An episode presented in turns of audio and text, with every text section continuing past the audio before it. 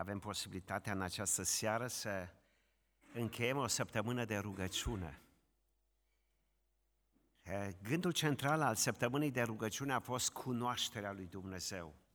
Cunoașterea lui Dumnezeu și în acest spectru al cunoașterii, în această seară Duhul lui Dumnezeu ne duce spre cei de lângă noi, să transmitem această cunoaștere a revelației lui Dumnezeu în viața celorlalți.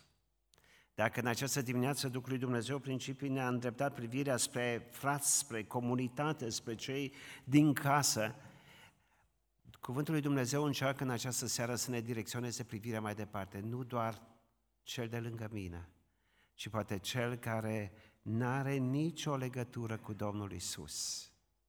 Să am un mesaj pentru el, să mă apropii de el și să-l ajut să se îndrăgostească de Domnul Isus.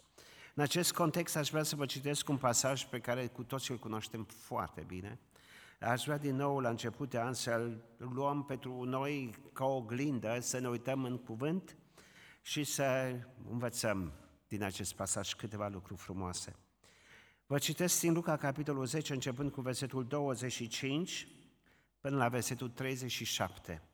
Este pilda samaritianului milostiv. Luca 10, începând cu versetul 25, un învățător al legii s-a sculat să-l ispitească pe Iisus și a zis, învățătorule, ce să fac ca să moștenesc viața veșnică? Iisus i-a zis, ce zice, ce este scris în lege? Cum citești în ea? El i-a răspuns, să-L iubești pe Domnul Dumnezeul tău cu toată inima ta, cu tot sufletul tău, cu toată puterea ta și cu tot cugetul tău și pe aproapele tău ca pe tine însuți. Bine a răspuns, i-a zis Isus. Bine ai răspuns, i-a zis Isus. Fă așa și vei avea viață veșnică. Dar el care vrea să se îndreptățească i-a zis lui Isus, și cine este aproapele meu? Isus a luat din nou cuvântul și a zis, un om s-a coborât în Ierusalim la Ierihon. A căzut între niște tâlhari care l-au dezbrăcat, l-au jefuit de tot, l-au bătut zdravăn, au plecat și l-au lăsat aproape mort. Din întâmplare, se cobora pe același drum un preot și când l-a văzut pe omul acesta, a trecut înainte pe alături. Un levit trecea și el prin locul acela și când l-a văzut, a trecut înainte pe alături. Dar un samaritean care era în călătorie a venit în locul unde era el și când l-a văzut, i s-a făcut milă de el. S-a apropiat, de a legat rănile și a turnat peste el un telem și vin. Apoi l-a pus pe dobitocul lui, l-a dus la un han și a îngrijit de el. A doua zi, când a pornit la drum, a scos doi lei, i-a dat hangiului și a zis, ai grijă de el și orice vei mai cheltui, îți voi da înapoi la întoarcere. Care dintre acești trei ți se pare că a dat dovadă că este aproapele celui căzut între tâlhari? Cel ce și-a făcut milă cu el, a răspuns învățătorul legii, du-te de fă și tu la fel, i-a zis Iisus. Doamne, stăm în prezența cuvântului Tău. Și dorim acest cuvânt să devină duc și viață în viața noastră, în Biserica Maranata din Șelimbăr. Și dorim așa de mult să te iubim mai mult, să iubim semenii noștri să ne identificăm tot mai mult cu natura ta divină, de har în vorbire, de har în ascultare, de har în trăire. Amin. Scum frați și surori, cunoașterea de plină a Domnului Isus Hristos ne dă o natură cristică, ne dă natura lui Hristos, pe măsură ce îl cunosc pe El. Cu atât mai mult natura mea se identifică cu natura Domnului Isus. Sau Duhul Sfânt îl transportă pe Domnul Isus în inima mea și încep să trăiesc ca Domnul Isus, să văd oamenii cu ochii Domnului Isus. În 2 Petru, capitolul 1, textul de referință care l-am avut în această săptămână, Apostolul Petru ne spune că Dumnezeu dorește să ne facem părtași naturii divine a Domnului Isus, dar numai în măsura în care eu fug de poftele și de plăcerile care sunt în lume. Dacă ne uităm la acest pasaj în care suntem confruntați cu o situație în care un om a căzut între tâlhari, ne întrebăm, ne-am întrebat noi și ar fi bine să ne întrebăm cu toții cum aș raporta eu dacă aș fi în locul preotului, a levitului sau a samariteanului, ce aș face? Sau care dintre cele trei personaje e persoana cu care mă regăsesc eu sau în care mă regăsesc cel mai mult? Gândiți-vă, toate aceste personaje plecau din Ierusalim și mergeau spre Ierihon. Ierusalim, cetatea sau instaurarea păcii. Ierusalim cu templu, cu revelația lui Dumnezeu, cu jertfele. Și din Ierusalim se coboară în jos. Se coboară o diferență de altitudine de o mie de metri la minus 200 de metri sub nivelul mării. Se coboară la Ierihon, orașul palmierilor sau orașul plăcerilor. Să nu vă surprindă că un preot, că un levit locuia în Ierihon. El își făcea numai slujba în Ierusalim și cobora în orașul palmierilor, a plăcerilor, acolo unde era confort, unde era distracție, unde era plăcere, unde le mergea bine. Și să știți că imaginea aceasta se transportă în contextul în care noi trăim. Mă gândesc la preotul acesta care vine de la templu și poate s-a gândit la Mica, capitolul 6, versetul 6 și avea dus o jertfă Domnului și a fost plăcut și s-a simțit bine în prezența lui Dumnezeu și merge spre casă. 27 de kilometri trebuia să parcurgă ca să ajungă în Ierihon. Nu mai era o altă localitate, ca atare nu, nu avea unde să meargă. Trebuia să meargă la Ierihon. În cetatea blestemată, gândiți-vă bine, în acea cetate pe care Ioshua a blestemat-o și a zis, blestemat să fie cel care va rezidi din nou Ierihonul. Și este foarte interesant că a reușit Satan așa de bine să lucreze în viața unui om, pe nume Hiel Betelitu, încât acest om a reconstruit din nou Ierihonul. Și acolo, în Ierihon, se trăia bine. Cu ce gând te întorci de la templu când te duci spre casă? E o întrebare pe care merită să ne o punem. Am auzit în dimineața aceasta sau în seriile acestea de rugăciune, am auzit motivația Dumnezeu ne cheamă să cunoaștem pe El, să cunoaștem inima Lui de Dumnezeu, o inimă de Tată, o inimă de Mântuitor, o inimă care dorește să ne tragă tot mai mult la inima Lui. Ne ducem acasă și poate dând haina jos și o punem în șifonier, uităm mesajul care l-am auzit dar nici nu am permis mesajului să ne atingă prea profund inima noastră pentru că suntem rezistenți la schimbare. Schimbarea doare. Dar de ce să mă schimb eu? Dar de ce să nu se schimbe ceilalți? Și dacă ne-am gândit acum la săracul la omul acesta care a căzut între tâlhari, el și el s-a dus. S-a terminat sabatul și a zis, gata, mă duc în jos la Erihon să fac afaceri. Și s-a știut foarte bine, drumul acesta este periculos și poate preotul se gândește, păi este de vină. E de vină că s-a dus, că el nu trebuia să se ducă singur, trebuia să meargă cu alții împreună sau trebuia să-și ascundă bine banii sau trebuia altfel să lucreze ca să nu pățească ceea ce a pățit. Cu ce gând mă întorc de la templu, fie ca preot sau fie ca levit? A reușit Evanghelia să schimbe inima mea?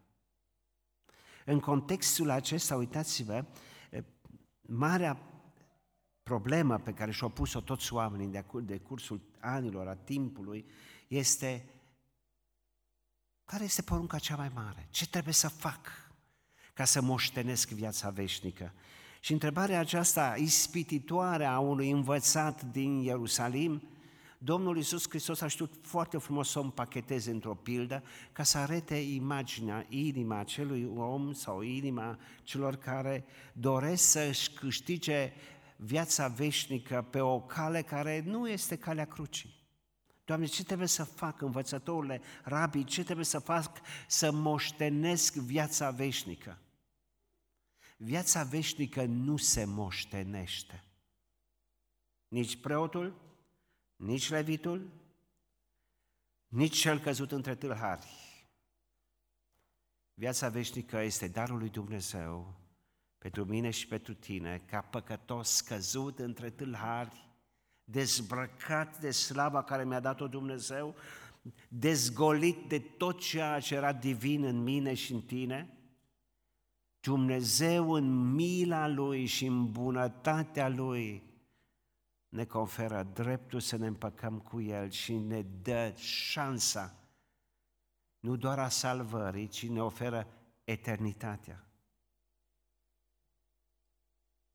Toate religiile de pe acest pământ se străduiesc să ajute pe om să ajungă în cer.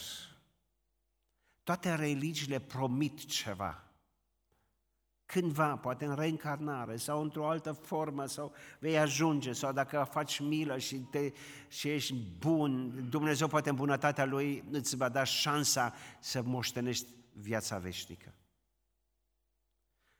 Evanghelia lui Hristos ne spune, suntem păcătoși, suntem pierduți, toți merităm iadul, dar dragostea lui Dumnezeu într-un mod nemeritat, îmi dă șansa împăcării. Să mă împac cu Dumnezeu, să mă împac cu Isus Hristos.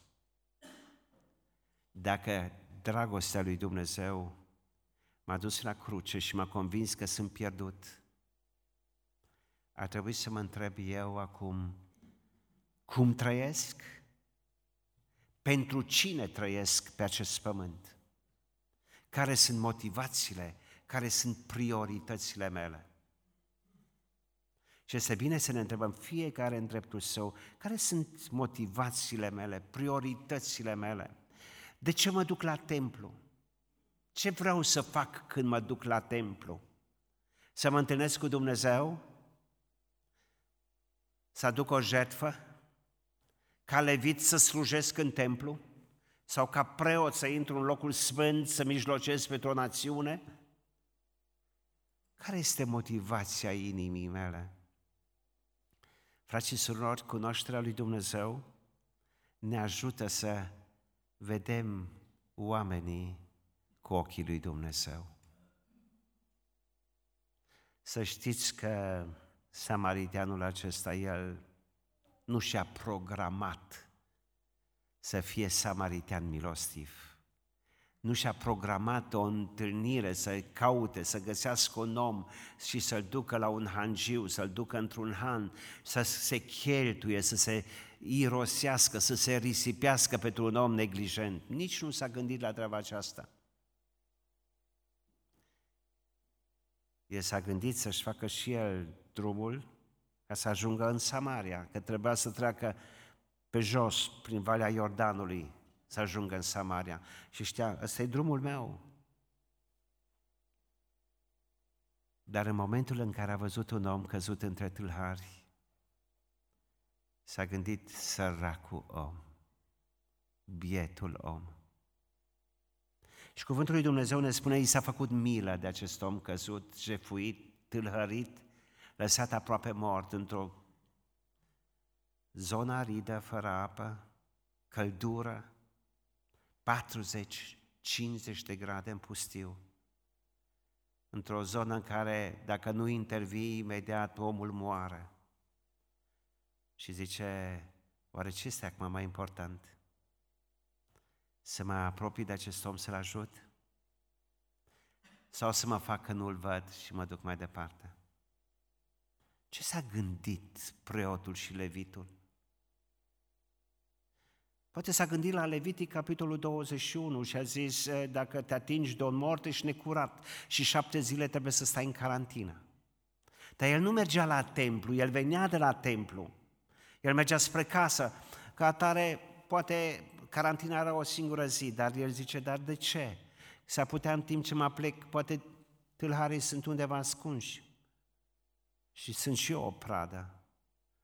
Și atunci mai bine mă gândesc la mine cum să mă menajez, să mă protejez, dar faptul că a luat-o pe lângă mă face să cred că oamenii aceștia s-au gândit doar la evlavia lor și la forma lor de curăție, la eh, stilul lor de viață, să nu se murdărească, să nu se întineze din punct de vedere ceremonial. Nu s-au gândit la, poate, tâlhari, sau nu s-au gândit la, hai să-l ajut pe omul acesta. Poate erau cei mai îndreptățiți să ajute pe acel om căzut între tâlhari.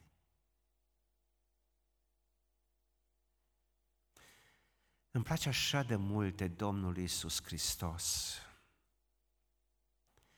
Și dacă sunteți foarte atenți la citit, la, în pasajul acesta, veți descoperi o nuanță a lucrării Domnului Isus, a modului cum se raportează la cel înțelept învățător care îl ispitește și la întrebarea pe care o pune Domnul Isus. El, după ce dă un răspuns corect, după ce cunoștea legea, să iubești pe Dumnezeu din toată puterea ta, cu tot sufletul tău, să... și să iubești pe seamănul tău ca pe tine însuți. Și dacă vă uitați la cele două întrebări care se pun, o întrebare care o pune înțeleptul și o întrebare pe care o pune Domnul Isus, veți observa o mică diferență dacă sunteți atenți.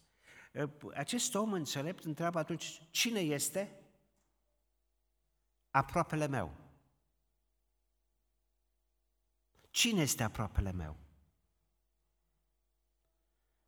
Și acum noi avem legea, noi avem Vechiul Testament. Ei încă sunt sub legea mozaică și poate s-a gândit și se gândeau ei, cei înțelepți ai vremii, preoți, leviți, farisei, ei se gândeau în mod sigur, cel care este cel mai aproape de mine este cel care seamănă cel mai mult cu mine. Vă aduceți aminte în predica de pe munte, Cipi ne-a atenționat, sau Duhul lui Dumnezeu ne-a atenționat în această dimineață și ne-a spus, dacă tu îl iubești pe cel care, ce face? Te iubește, ce lucru deosebit faci? Păi dacă eu îl iubesc pe Marius, că și el mă respectă pe mine și ne respectăm reciproc, ce a făcut un lucru deosebit? Asta o fac cu foame și, și păcătoși și oamenii din lume o fac așa. Dar știa preotul cum să interpreteze legea ca să scoată, să se scoată el de sub legea. Pentru că Biblia spunea să-L iubești pe aproapele tău ca pe tine însuți. Numai dacă nu mă iubesc pe mine însuți, nu le iubesc pe aproapele meu. Dar legea spunea foarte clar, să-L iubești pe aproapele tău ca pe tine însuți. Și acum se pune întrebarea, cine este aproapele meu? Și haideți să observați, frați și surori, cum au știut preoții și leviții și farisei să se scoată de sub incidența legii și să se pună deasupra legii. Psalmul 139, versetul 21 și 22. Uitați-vă la aceste două versete. Puteți să luați și contextul. Psalmul 139, versetul 21. Să nu urăsc eu, Doamne, pe cei ce te urăsc și să nu-mi fie scârbă de cei ce se ridică împotriva ta? Da, îi urăsc cu o ură desăvârșită, îi privesc ca pe vrăjmași ai mei. De ce face un preot? Zice, desconsideră pe un vameș, desconsideră pe o femeie care trăiește în curvie, desconsideră pe cel care trăiește în păcat și se complace în păcat. Și spune, îi urăsc, Doamne, cu o ură de moarte, dar iubesc automat numai pe cel care te iubește pe tine. Și se scoate de sub această poruncă care spune, iubește-l pe aproapele tău. Și aproapele tău, spune Biblia, este vrăjmașul tău, poate. Este acel care nu-ți vrea binele. Sau este cel care nu gândește cum gândești tu, dar să-l iubești.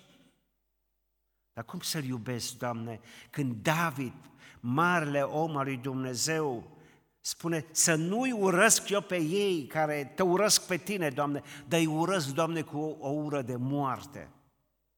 Dar îmi place foarte frumos versetul 23 și 24 din același psalm, dar cercetează-mă, Doamne, și vezi dacă sunt pe o cale rea. Du-mă, Doamne, pe calea veșniciei. Doamne, dacă cumva nu gândesc bine, te rog să mă corectezi Tu. Iar cuvântul lui Dumnezeu în Luca, capitolul 10, lansează întrebarea acum și această întrebare o primește Domnul Isus și care, cel care le cunoștea inima și vicleșugul știa foarte bine acum ce trebuie să le răspundă. Și spune, aha, tu iubești numai pe cel care te iubește? Tu iubești doar pe cel care te stimează?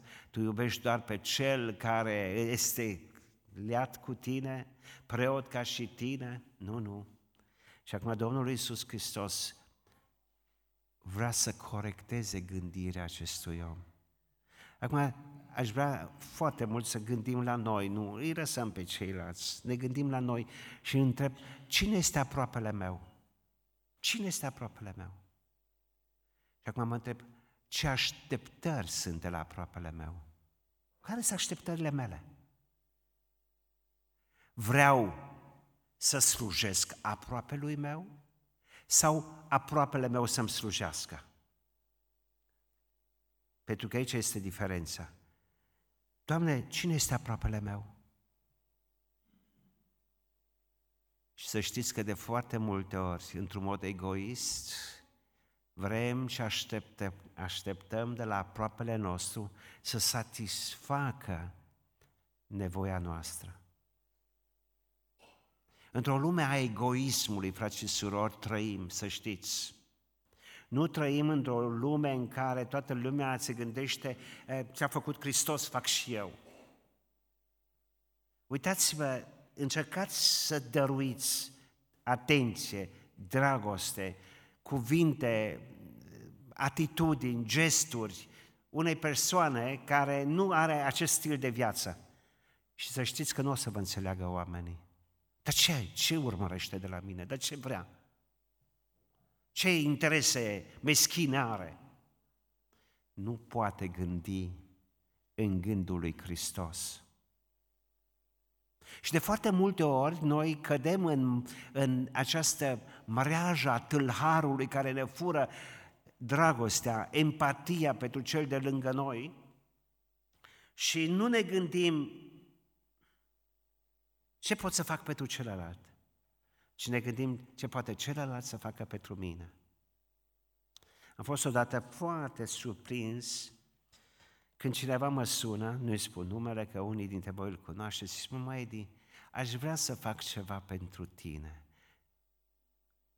Indiferent ce, pune-mă să bat covoare pentru tine, dar vreau să te ajut să fac ceva pentru tine. Să știți, a fost primul om care m-a surprins. Pentru că, de regulă, telefoanele mergeau altfel. Poți să mă ajuți, poți să faci, poți să dregi, poți să... Și am zis, mai sincer spun, nici nu știu, m-am mai luat așa pe surprindere, nici nu știu ce să spun, ce, să, ce, să, ce să-ți dau să fac, să faci. Dar atitudinea aceasta, frați și surori, e foarte biblică. Aproapele meu are nevoie de dragostea mea, de ochii mei, de mâinile mele. Poate să fac ceva pentru o persoană.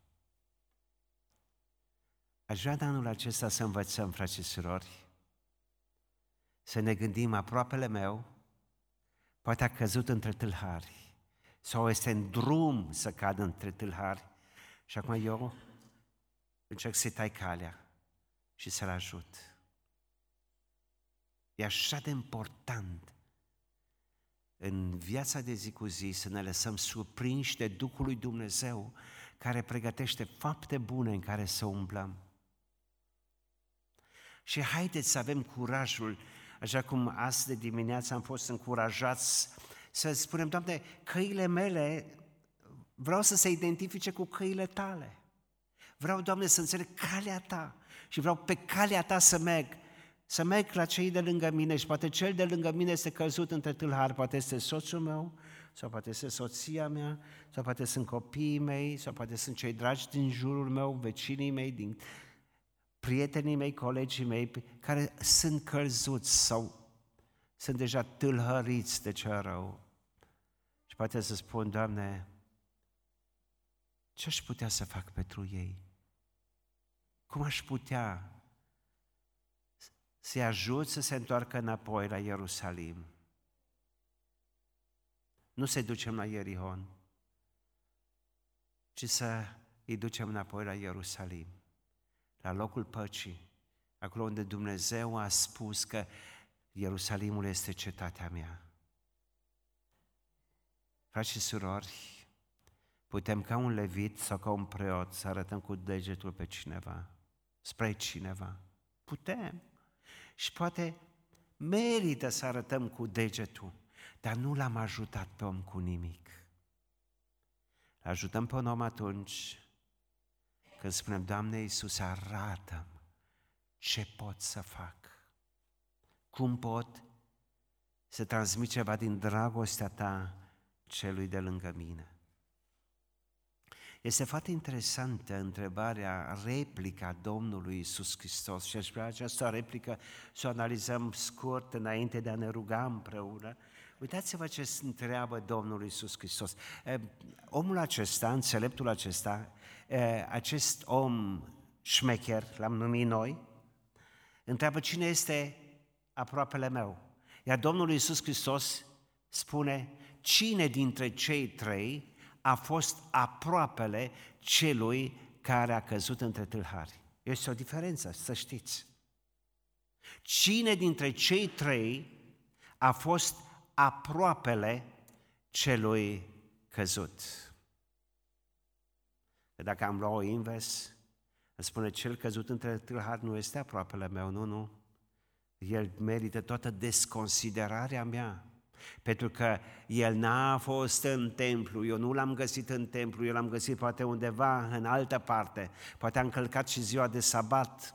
Nu, nu, și poate are pe drept să le judece. Dar Domnul Iisus spune, pune o întrebare și întreabă cine dintre cei trei a fost aproapele celui căzut între tâlhari. Și aș vrea așa de mult cu Sfânt să ne deschid ochii, să ne arete pe cei căzuți între tâlhari. Și eu să spun, eu să ne răspund în dreptul meu, să zic, Doamne Iisuse, vreau să fac echipă cu Tine, cu resursele care mi le-ai dat, să pot să ajut pe cel căzut între tâlhari. Dacă e nevoie să mă murdăresc, dacă e nevoie să întrerup acțiunea mea de dragul celui căzut. Vă fac o propunere. O propunere interesantă. Haideți să încercăm în anul acesta să ne revizuim prioritățile, motivațiile și să ne rugăm pentru un om pe care știm căzut între tâlhari. Un om, o singură persoană. Și pentru această persoană să luptăm tot anul acesta. Și dacă e nevoie doi ani de zile ca să aducem această persoană la Domnul Isus. Să se atingă de vin, unde lemnul să vindece, vinul curăță și în de lemnul el vindecă și pe practic ceea ce, la ce ne cheamă Domnul Isus, pentru că avem resursele, avem Duhul Sfânt în inima noastră, avem sângele Domnului Isus Hristos, avem jertfa măreață, avem toate resursele disponibile pentru ca să ajutăm. Haideți, gândiți-vă, frați și surori, fiecare are pe cineva mai apropiat, cineva mai drag, cineva pentru care poate s-a rugat. Haideți în anul acesta să nu o sândim, să nu spunem, ești de vină, nu trebuia, când vrei să te pocăiești, nu vii la adunare, ci haideți să punem vin pe rană, haideți să punem un de lemn pe rană, haideți să-l ducem la hangiu, haideți să ne cheltuim, haideți să dăm, Haideți să nu așteptăm de la celălalt ceva, ci haideți să ne dăm, să ne cheltuim și când ne întoarcem din Ierihon și ne ducem înapoi și trecem pe lângă Hanciu, plătim și dacă mai trebuie încă plătit în continuare, de dragul celui pierdut, dar nu, de dragul celuia care l-a creat, de dragul celuia care ne-a făcut după chipul și asemănarea sa. Haideți să încercăm, frați și surori, și aș vrea tare mult să văd la sfârșitul anului ce minuni face Dumnezeu în căutarea celor pierduți, celor căzuți, pentru că a cădea, să știți, este omenește. Un neprihănit poate să cadă, dar să nu rămână acolo. Haideți să ne ajutăm, să ne încurajăm, să ne îmbărbătăm. Haideți să înțelegem provocarea, iubirea de oameni înseamnă mă cobor la nivelul celui căzut și vreau să ridic. Dacă să pot să ridic, mă las schimbat de Duhul lui Dumnezeu, mă las transformat în mintea mea, în inima mea, în motivațiile mele. Și eu cred că Dumnezeu va face minuni. Aș vrea să mulțumim în această seară Domnului pentru că ne-a dat o Evanghelie minunată. Avem cea mai bună veste de pe terra. Să-i mulțumim lui Dumnezeu că ne-a învrednicit pe noi și ne-a dat daruri ca să putem, cu darurile care le avem, să spunem altora că sunt iubiți de Dumnezeu. Și să ne smerim înaintea lui Dumnezeu acolo unde poate am avut ocazie să ajutăm, să ne plecăm, să ridicăm, și poate n-am făcut-o. Sau poate am zis, nu astăzi, astăzi nu sunt pregătit, poate altă dată. Și poate acesta altă dată n-a mai fost niciodată. Aș vrea ca să stăm înaintea lui Dumnezeu și să ne smerim, să cerem îndurare pentru viețile noastre, călăuzire din partea Duhului Sfânt, să putem să facem lucrarea la care ne-a chemat Dumnezeu. Vă invit să ne ridicăm. Frați și surori, și haideți motivați și încurajați de un Domn care vrea să ne implice lucrarea sa, să stăm înaintea lui Dumnezeu.